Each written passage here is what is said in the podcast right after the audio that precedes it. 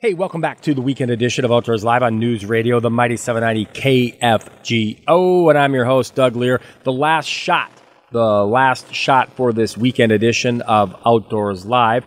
Uh, we still have a Central Dakota Outdoors report with Pat Stockdale. We're going to get you a podcast extra with Brew and Agri Gone Outdoors, uh, and you can listen to them. You listen to Brew and Agri Gone Outdoors on Saturday mornings at 11 a.m. We know not everybody can listen to them on Saturday mornings. We know not everybody can listen to a podcast, so we break out a podcast extra for you each and every weekend. Before we do that, let's get you a Central Dakota Outdoors report with Pat Stockdale.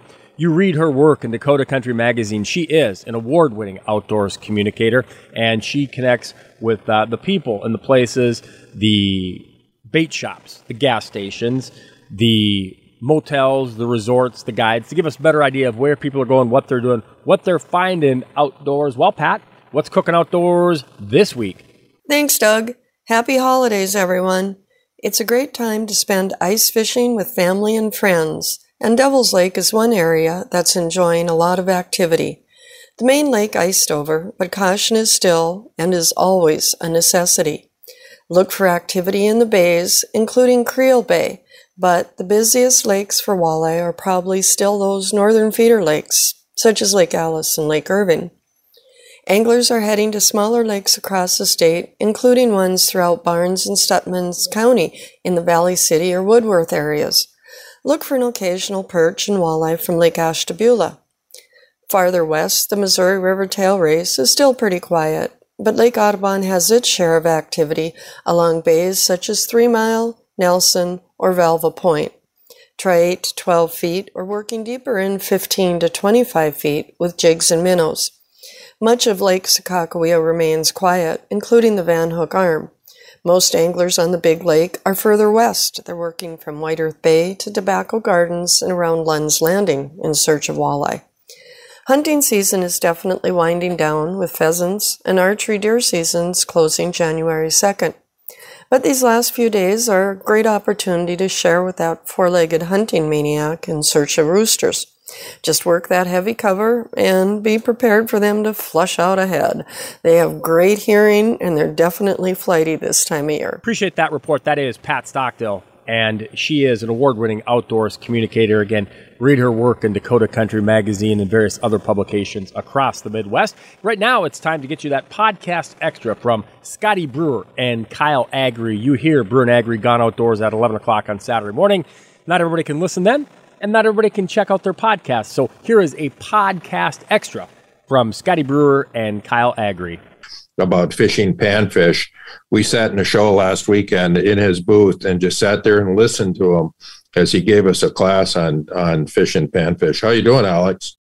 All pretty good, guys. We're looking good here. Going to start making some ice pretty fast. Looks like uh, this week. So yeah, it'd be nice to get some safer stuff out there so uh, we can get past this ice season without having uh, too many people have accidents happen to them that nobody wants to happen. So, Alex, you, you've been a guide for 18 years. You've been in the plastics business. You started making your own plastics five years ago. And when we talk plastics, we're talking microplastics. These are small panfish type plastics, and they're basically for finesse fishing for panfish. Why do people want to use this stuff? Because everybody knows you, you, can go out and catch crappies on pretty good sized lures. I know a lot of guys that'll go out and chase crappies with rattle baits, small rattle baits or spoons, you know, but it seems to be a targeted bite, like just during the feeding window, which is a very small time during the day. But you're on to something different here.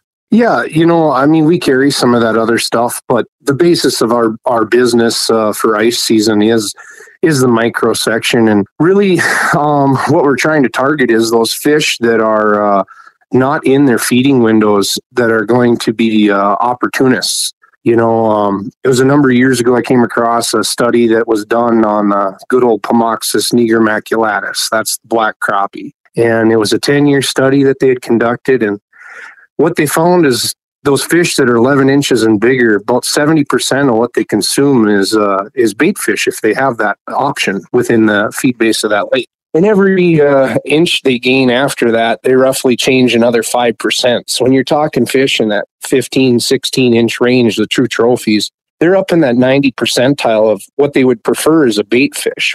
Now, the interesting thing about that is that when you're outside of the feeding windows or you get into a lake where maybe it doesn't have that bait fish population, those fish are going to feed very small a lot of times, especially in the depths of winter. The other thing is that, you know, a, a fish that's 10 inches long, if half his diet is bait fish, he's only got a belly so big and the other half is full of insects. Now, you talk about a fish 15 inches long, if he's got 80% of his belly full of bait fish, that 20% he's got open might be as much as that 10 inch fish is when his half his belly's full you know so they're they're still eating a lot of bugs a lot of zooplanktons and uh, um, invertebrates that are in the water column at that at that point so alec i got a question for you before you go on yep. Uh, you're talking about when the fish are in their active feeding pattern, they would prefer to possibly have something larger if yep. it's available. How much during the day are crappies in active feeding mode? Is it an hour or two a day? Is it less than that? Is it more than that? You know with uh, with the crappies a lot of times what i believe is that you have roughly about three hours through the day. And that could be spread up into 15 minute windows here and there where they really get in a frenzy. You know when they come out on that pod and they kind of surround them around a weed edge or something like that. In the winter it could be when they're when they're underneath a school of bait fish they'll feed for an hour at a time you know, and they'll do that three times throughout the day. And the rest of the day, they're just kind of trying to stay in the areas where those bait fish are but they're not feeding heavy on those on those small bait fish. Whether they're you know cannibalizing crappies or they're feeding uh, we find a lot of small perch in in those large crappie bellies. And, and we're talking crappies generally over 12 13 inches.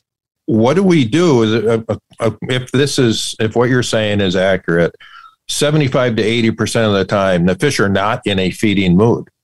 You know what are the odds that we're on the ice during that same time targeting them what is it we need to do to get those fish to bite when they're not feeding you know or whatever? There's so many yep. variables that turn fish negative.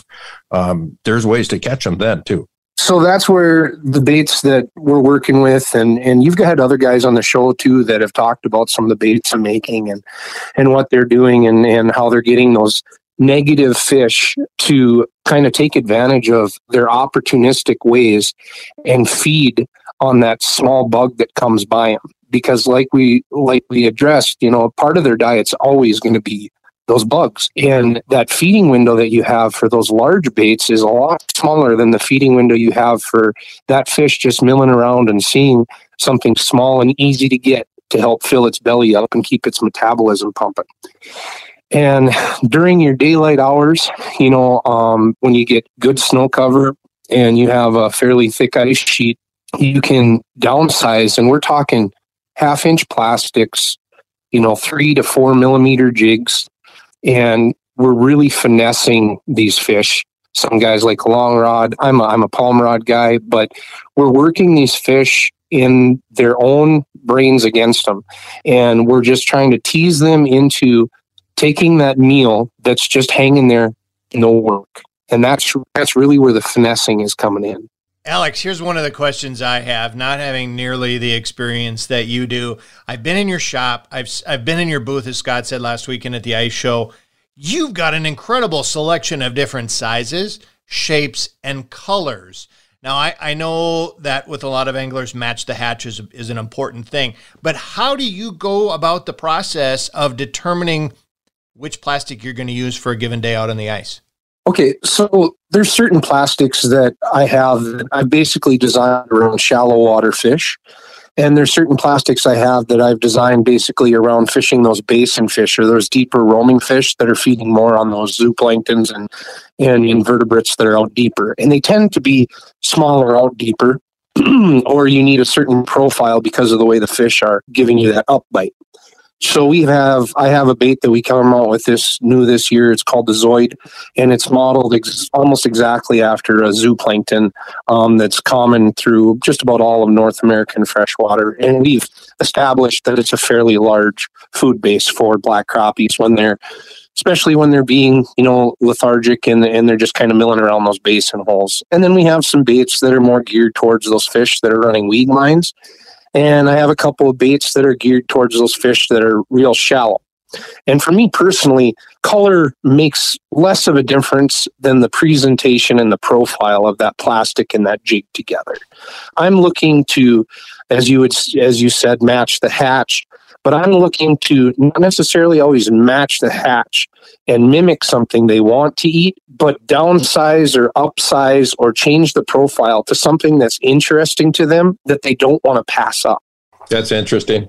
You know, Alex, um, we we're only scratching the surface here. We gotta we gotta wrap this up. But I guarantee you, anybody that goes into your shop, not only when they see the products that you have, they're going to fall in love with it. But once they have sit down and have a conversation with you, because I don't know if our listeners can tell or not, but a you're really really smart on this stuff, and b you kind of like to talk fishing. So oh, I hope I hope some of the guys somebody listening can stop. Yeah. So the shop is in uh, Dent, Minnesota, right downtown. It's hard to miss. We only got 200 people in town. Got all the products that we make in here and and some cool stuff that you won't see on the website or anywhere else. We just uh, we're always playing with something, and of course we do some custom stuff too for guys. So it's pretty cool. And if you if you want to stop by and if you really want to pick my brain, shoot me a message. You can find me through all the social media aspects, just about and and make sure I'm around. I'm always willing to help. And even if you can't get in here, you can shoot me a message and I'll try to give you what I can. We're talking about the panfish pirate, Alex Levenhagen from Dent, Minnesota. And he creates literally some of the best plastics that you can buy anywhere in the ice belt. Highly recommend you look him up with the different shapes, sizes, colors that he has. And uh, Alec, we appreciate you coming on Gone Outdoors. Thank you, guys. Well, that is going to wrap things up for this weekend edition of Outdoors Live. Appreciate the podcast extra being made available by Scotty Brewer and Kyle Agri. Uh, make sure you check out them Saturday mornings at 11 o'clock.